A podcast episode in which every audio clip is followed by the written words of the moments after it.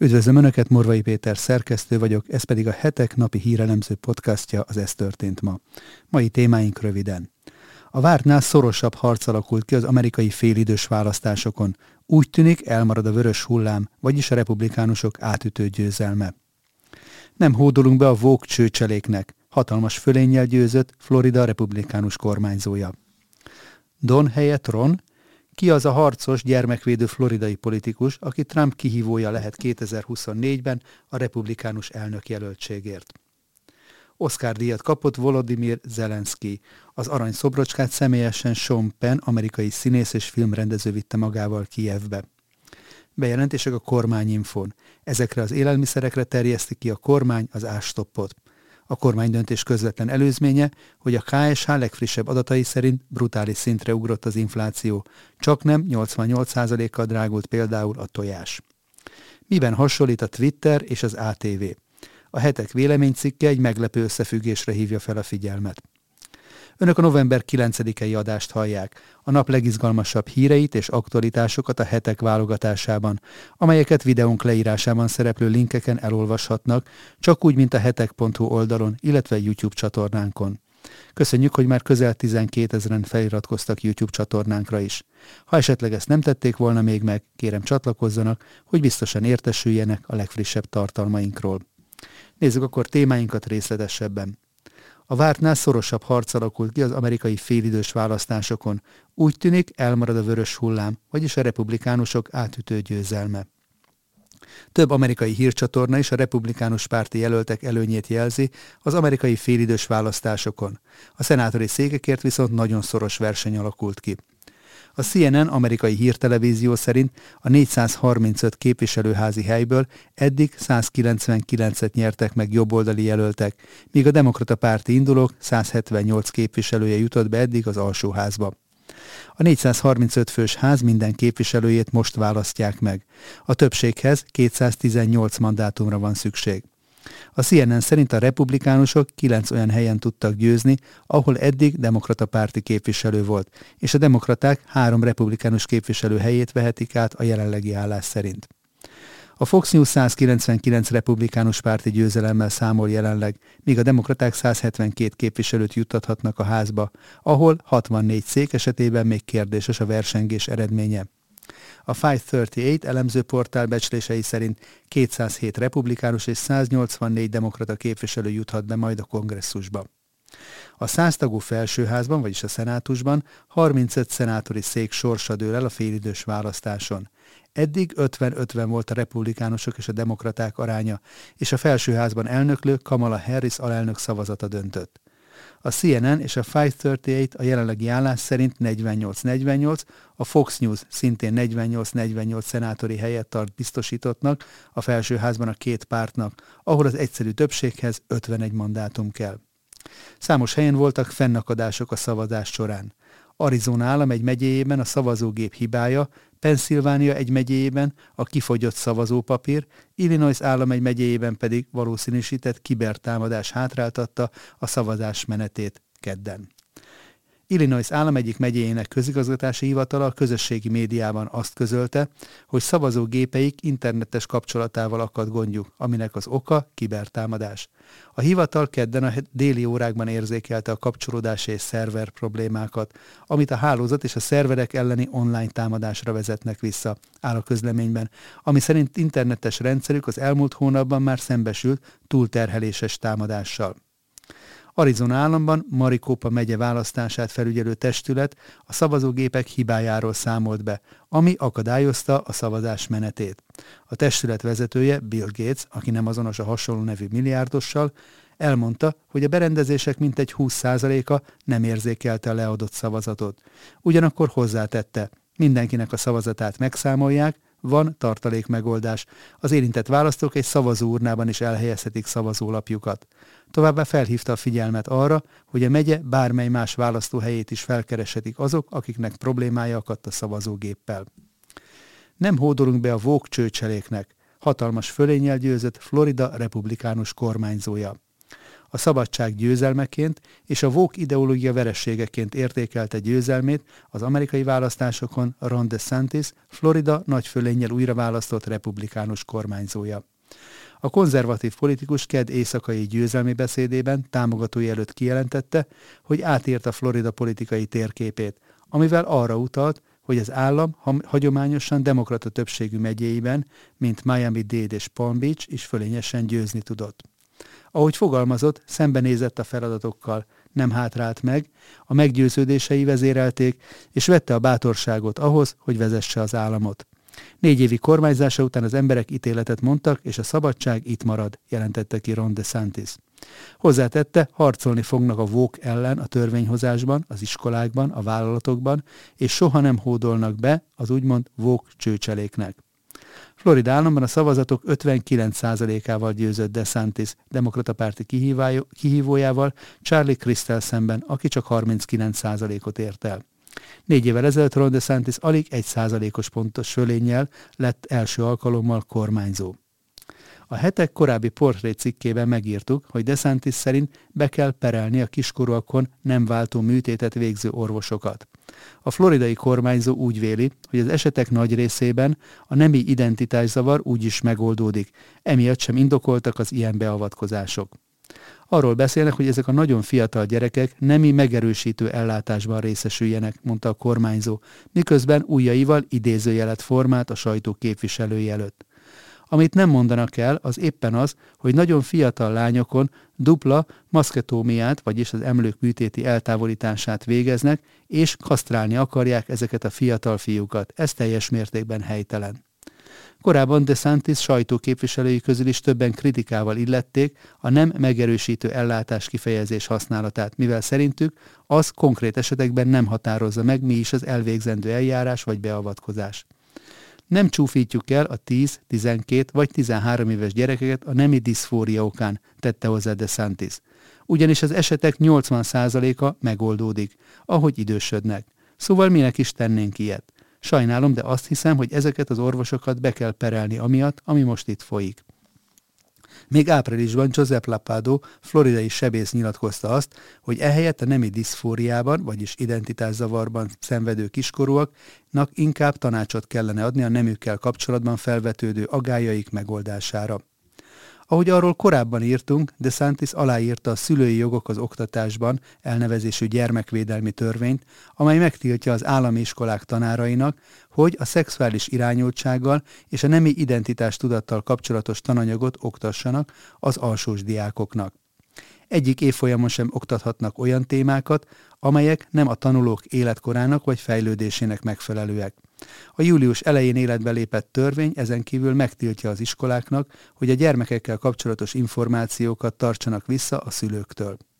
De Santis az aláírási ceremónián azt mondta, már látott tananyagokat a szexualitásról és a Vogue gender ideológiájáról, valamint olyan könyvtárakat is, amelyek egyértelműen helytelen, pornográf anyagokat tartalmaznak nagyon fiatal gyermekek számára. Ron helyett Don, de ki is a harcos gyermekvédő floridai politikus, aki Trump kihívója lehet 2024-ben a republikánus elnök jelöltségért. Ronald Dion DeSantis 1978-ban látta meg a napvilágot olasz katolikus bevándorló szülők gyermekeként. Ő kapja még 1904-ben szelte át az Atlanti óceánt. Ők anyjától viszont 1917-ben kis hiány megtagadták a belépést az Egyesült Államokba, hiszen épp akkor szavaztak meg egy szigorú bevándorlási törvényt. Ám Luigi Colucci néhány hónappal rendelkezés hatályba lépése előtt érkezett. Így Ron jó néhány évtizeddel később az itáliai félsziget helyett Floridában tölthette gyermekkorát. Középiskolai évei után a Jélen és a Harvardon tanult kiváló eredményekkel. Belépett a hadseregbe, még Irakban is szolgált. Hazatérése után pedig rövidesen politikai pályára lépett. 2012-ben Florida állam képviseletében tagja lett a kongresszusnak, és még kétszer sikerült újra választatnia magát. Képviselőként több törvényjavaslatot is benyújtott, Izrael mellett is nem egyszer kiállt. Különösebben nagy figyelmet nem kapott ezekben az években. Az igazi fordulat először 2016-ban érkezett Donald Trump megválasztásával, majd 2018-ban, amikor DeSantis elindult Florida kormányzói posztjáért. Az elnök nyilvánosan is támogatta indulását, amire szüksége is volt. Annyira szűk többséggel sikerült csak megelőzni a demokrata ellenfelét, hogy a szavazatokat újra is kellett számolni a hivatalos eredményhirdetés előtt. De Santis és az elnök között a következő években is jól működött a kémia. Talán a floridai kormányzó képviselte helyi szinten legkomolyabban, de legalábbis a leghangosabban Trump politikáját. Amikor arról kérdezték, van-e bármilyen téma, amelyben nem ért egyet az elnökkel, nem nevesített egyet sem. De Santis széles körben a trumpizmus termékének tartják az ismeretlenségből Trump támogatása révén tört ki, valamint a retorika és döntések, amelyek híressé tették, kétségtelenül a volt elnök reformjainak a hatását tükrözik. Nyilvános beszédein alkalmazott modora és kéztartásai sokak szerint kísértetiesen idézi Trumpot. Bizonyos területeken, mint például a koronavírus, még az elnöknél is radikálisabb álláspontot képvisel. De Santis nagy előnye az is, hogy nem csak immunis a kormányzói tevékenységét övező kritikák és támadások ösztüzére, de mintha egyenesen élvezné is azokat. Igazi pankrátorként megy neki, ha kell a meleg lobbinak, ha kell a Disneynek. Mentalitása és a botrányok pedig nemhogy elbizonytalanítanák híveit, de még lelkesítik is őket. Tavaly óta azonban egyre több plegykát lehet hallani arról, hogy Trump és DeSantis között az összhangot felváltotta a rivalizálás. A vakcinák mentén egy kisebb nyilatkozat harc is kialakult köztük, bár nevek említése nélkül. De Santis több furcsa gesztust is tett, a választási vereség után mintha kerülte volna a közös szereplést a volt elnökkel. Számos elemző szerint ennek hátterében egyértelműen az áll, hogy nagyra törő álmokat dédelget. Szeretne a Fehérház következő lakója lenni. Ő és Trump azonban az újságíró kérdéseire rendes, rendre azt válaszolják, hogy kiváló a kapcsolatuk. Lehetséges, hogy csak a média próbál éket verni a republikánus párt hangadói közé, de az is igaz, hogy nem zörög a harasz, hanem fújja a szél. A bevezetőben említett találkozó mellett más jelek is arra vallanak, hogy DeSantis valójában komolyan tervez 2024-re. Ennek talán a legerősebb bizonyítéka az, hogy nagyméretű adománygyűjtésbe kezdett, ami még annak fényében is indokoltnak tűnik, hogy idén újra kell indulnia a kormányzói posztért, hiszen gyakorlatilag senkinek sem kétséges, hogy ez sikerülni fog neki. Emellett az eddig szokásosan Trump adományozóiként számon tartott pénzemberektől is egyre nagyobb összegeket sikerül elnyernie. Befolyásos támogatókat kapott a celebvilágból is. Elon Musk a Twitterre írta ki, hogy hajlik rá, miszerint DeSantis támogassa. A CNN nézettségét magasan túlszárnyaló, milliós rajongótábort a háta mögött tudó Joe Rogan podcast műsorvezető pedig úgy nyilatkozott, hogy a floridai kormányzó jó elnök lenne. Szinte mindenki nyílt titokként kezeli DeSantis indulását, ő viszont még hivatalosan nem jelentette be azt. Erre pedig nem egy nyomós oka lehet.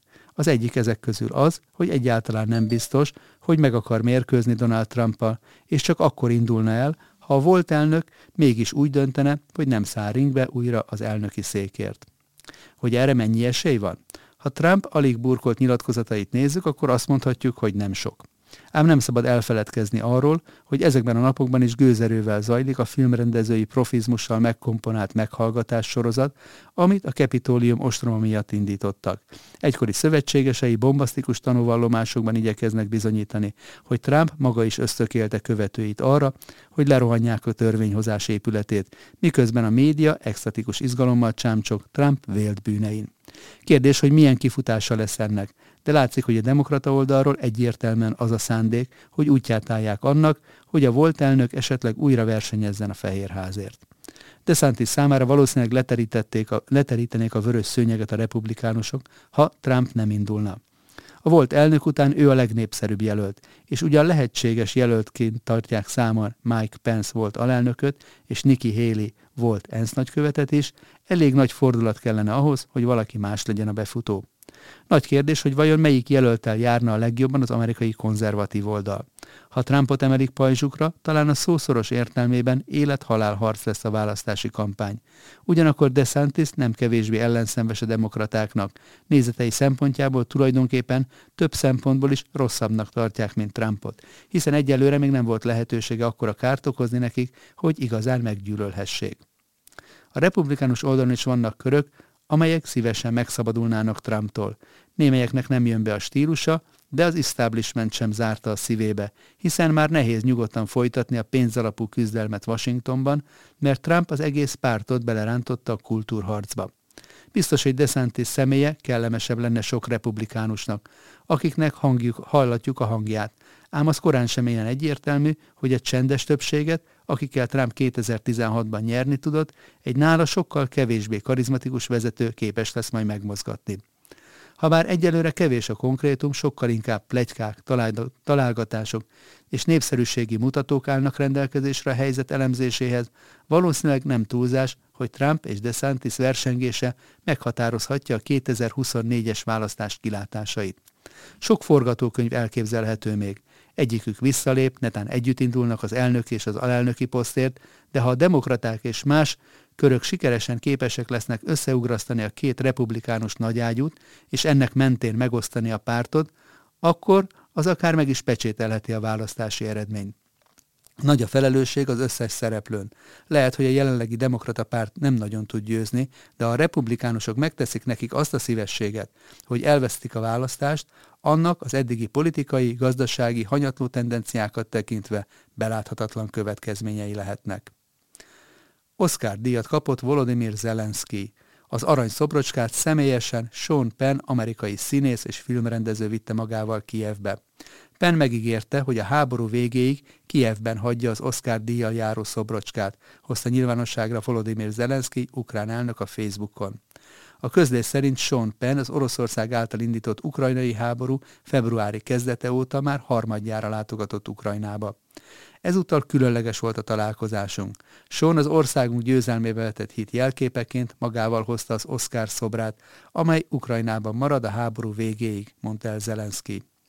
Az ukrán elnök átadta az amerikai színésznek a szolgálatért elnevezésű állami érdemrend harmadik fokozatát, és megköszönte neki az őszinte támogatását és jelentős hozzájárulását Ukrajna népszerűsítéséhez a világban. Az elnöki irodából Zelenszky és Penn kimentek Kievben a bátorság fasorra, ahol Sean Penn névtáblája található. A 62 éves Sean Penn kétszeres Oscar-díjas. Első Oscar-díját színészi alakításáért a 2003-ban bemutatott Titokzatos folyó című filmért kapta. A másodikat a 2008-as Milk című film főszereplőjeként nyerte el. Az nem derült ki, hogy a két elnyert Oscar szobor közül melyiket hagyta az ukrán fővárosban. Bejelentések a kormányinfón. Ezekre az élelmiszerekre terjeszti ki a kormány az árstoppot. A Szerda délelőtti kormányinfón bejelentették, hogy újabb termékekkel bővül az árstoppos fogyasztási cikkek listája. A legújabb döntésekről Gulyás Gergely miniszterelnökséget vezető miniszter és Szent Királyi Alexandra kormány szóvivő tájékoztatott. Ahogy arról korábban írtunk, Gulyás Gergely a rendkívüli kormányinfon bejelentette, hogy meghosszabbítják a benzinárstoppot és az élelmiszer árstoppot is. Most pedig újabb termékeket is bevonnak az árstoppba. Ezúttal erre a két termékre terjesztették ki az árkorlátozást, a friss tojásra és az étkezési burgonyára. Ezek esetében 2022. szeptember 30-ai árat rögzítette a kormány. A kormány döntés közvetlen előzménye, hogy a KSH legfrissebb adatai szerint brutális szintre ugrott az infláció. Csak nem 88%-kal drágult például a tojás. Októberben a fogyasztói árak átlagosan 21,1%-kal haladták meg az egy évvel korábbit. Az elmúlt egy évben a háztartási energia és az élelmiszerek ára emelkedett a leginkább. Az elmúlt hónapban a fogyasztói árak, tehát átlagosan 21,1%-kal haladták meg az egy évvel korábbit. Az elmúlt egy évben a háztartási energia és az élelmiszerek ára emelkedett a leginkább az élelmiszerek ára 40%-kal emelkedett, ezen belül leginkább a tojás, a kenyér, a tejtermékek, a sajt, a vaj és vajkrém, a száraz tészta, a margarin, a péksütemények és az édesipari lisztes áru drágult. Miben hasonlít a Twitter és az ATV? A hetek véleménycikke egy meglepő összefüggésre hívja fel a figyelmet. Természetesen nem az ismertségben és a piaci értékben hasonlítanak egymásra. Az előbbi az angol nyelven értő több milliárdos közösségnek szól, az utóbbi 15 millió magyarnak. A Twitter nemrég 44 milliárd dollárért kelt el. Az ATV értéke alig, hanem még forintban sem éri el ezt az összeget. De van mégis egyfajta párhuzam, mégpedig az, hogy mindkét médium esetében vannak, akik egyszerűen képtelenek tudomásul venni, hogy a magánvállalkozásoknak tulajdonosai vannak, és a tulajdonosok által megbízott vezetői. Elon Musk átélt számos vihart már életében, megvívott jó néhány kemény konfliktust, nem véletlenül lett a világ leggazdagabb embere, legalábbis azok között, akiknek a vagyona nyilvános. Amit azonban a Twitter megvásárlása után megtapasztalt, az számára is újdonság lehet, pedig az autóipar sem leány nevelde. Miután kifizette ezt a magyar szemmel nézve nehezen felfogható összeget, vagyis 18 ezer milliárd, más szóval 18 billió forintot, még érthetőben 44 mészáros lőrincnyi vagyont, számon kérték rajta, hogy miért bocsátja el a korábbi vezetőket. A furcsa pedig az lenne, ha megtartotta volna azokat, akik miatt a cég korábbi vezetői inkább úgy döntöttek, hogy eladják a Twittert. De bárhogy is van, beleszólhat vajon ebbe bárki maszkon kívül? Dehogy. Mégis rengeteg kibic van. Ennél is aggasztóbb azonban, hogy kampánymozgalom indult a Twitter bolykottjára. Sztárokat, hirdetőket presszionálnak, hogy hagyják ott a platformot, mert nem tetszik nekik az, hogy eltérő, akár vitatható nézetek megjelennek az oldalon, vagy az, hogy Musk nyilvánosan mert beszélni a saját csatornáján aktuális politikai preferenciájáról. Érst, a jelen helyzetben a republikánusokat ajánlotta a félidős választáson. A bolykottok kétéli dolgok, láthatjuk ezt a háború esetében. De mikor ugyanaz a szervezet, a rágalmazás elleni liga, angolul Anti-Defamation League, ADL, sürgeti a Twitter totális bolykottját, ellehetetlenítését, tőkekivonást és szankcionálását, meg lehet ténylegesen kifogásolható tartalmak miatt, akkor vajon nem gondolnak arra, hogy ezzel pontosan azt a visszataszító módszert alkalmazzák és legitimálják, amelyel szemben oly határozottan és jogosan fellépnek. Az Izraellel szemben szervezett bolykot, gazdasági ellehetetlenítés, tőkekivonás és szankciók eszközét, vagyis a BDS-t. Nagy kár ezért, hiszen ezt látva a palesztin párti aktivisták, mint például a hamarosan Budapestre készülő Roger Waters, a Pink Floyd egyik alapító tagja, nyugodtan mondhatják, hogy ők csak ugyanazt csinálják az apartheid Izraellel szemben, mint az ADL, úgymond az antiszemita Twitterrel. Pedig milyen fontos lenne, hogy ne lehessen erre hivatkozva relativizálni a palesztin terrorizmus kifehérítését. És nekünk itt Magyarországon is megvannak a magunk aktuális mini bolykott mozgalmai. Amikor ugyanis az ATV évtizedek alatt változó tulajdonosi viszonyait kriminalizálják, elfeledkeznek arról az alapvető közgazdasági tényről, hogy egy vállalatnak az értéke az idő múlásával bizony változik. Ha jönnek új befektetők, akik fejlesztik a céget, akkor a korábbi tulajdonosok dönthetnek, eladják a tulajdonukat, vagy megtartják, de akkor tudomásul veszik, hogy az a nagyobb tőkeértékből már csak kisebb hányadot jelent. Ha a vállalkozás sikeres, akkor ezzel nem rosszul, hanem jól járnak. A részesedésük értékesebbé válik. De nem is kell közgazdásznak lenni ennek az egyszerű tételnek a megértéséhez.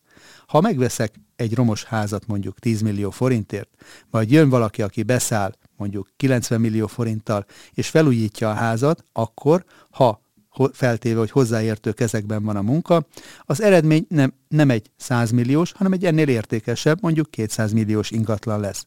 Számszerűen az eredeti tulajdonos részesedése 100%-ról 10%-ra csökkent, de vajon rosszul járt? Dehogy. Tulajdon része 10 millió helyett 20 millió forintot ér, anélkül, hogy egy fillért kellett volna hozzátennie. Ezt a vagyon növekményt ráadásul nem érhette volna el egyedül, mert ott maradt volna a nyakán a romos ház, ami lehet, hogy addigra már 5 milliót sem érne. Olyan bonyolult ezt vajon megérteni? Dehogy. Mégis vannak, akik ezt a pofon egyszerű és gazdaságilag józan eljárást kriminális bűncselekménynek, lopásnak, kiprivatizálásnak láttatják az ATV esetében. Pedig pontosan ez történt. Erről személyesen is be tudok számolni. 2004-ben felkértek ugyanis, hogy szerkeztek egy műsort az ős ATV-ben, amiben akkor a hídgyülekezetének volt egy százalékban jelentős, értékben jóval csekélyebb tulajdon része. A stúdió egy ruharaktár elkülönített részében volt kialakítva, az eszközök pedig az előző rendszerből félig meddig leselejtezett műszaki berendezések voltak. Az adás legizgalmasabb pillanata mindig az volt, hogy az aktuális vendég vajon fel tud-e jönni a siralmas állapotban lévő lépcsőn sérülés veszélye nélkül. Utólag nézve az egész rémálom volt. Igaz, akkor ennek is örültünk, mert legalább piciny rés nyílt a médiavilág féltve őrzött elefántcsont tornyán. Ha előre lépünk 20 évet, jogilag ugyanaz az intézmény ma az ország egyik vezető televíziója. Sokak által irigyelt székházzal, stúdiókkal, áosztályú műsorkészítőkkel. Nem vagyok értékbecslő, de közgazdászként úgy vélem, hogy az érték növekedés legalább százszoros, és akkor valószínűleg alábecsültem a valóságot. Az értéknövekedéshez természetesen új befektetők kellettek, akik egy része tulajdonos is lett. A régebbiek közül volt, aki megvált nyerességgel a tulajdonától, más pedig megőrizte és élvezte befektetésének értéknövekedését. Ez utóbbiak közé tartozik a hídgyülekezete is, amelynek tagjai megteremtették ennek a sikertörténetnek az alapját.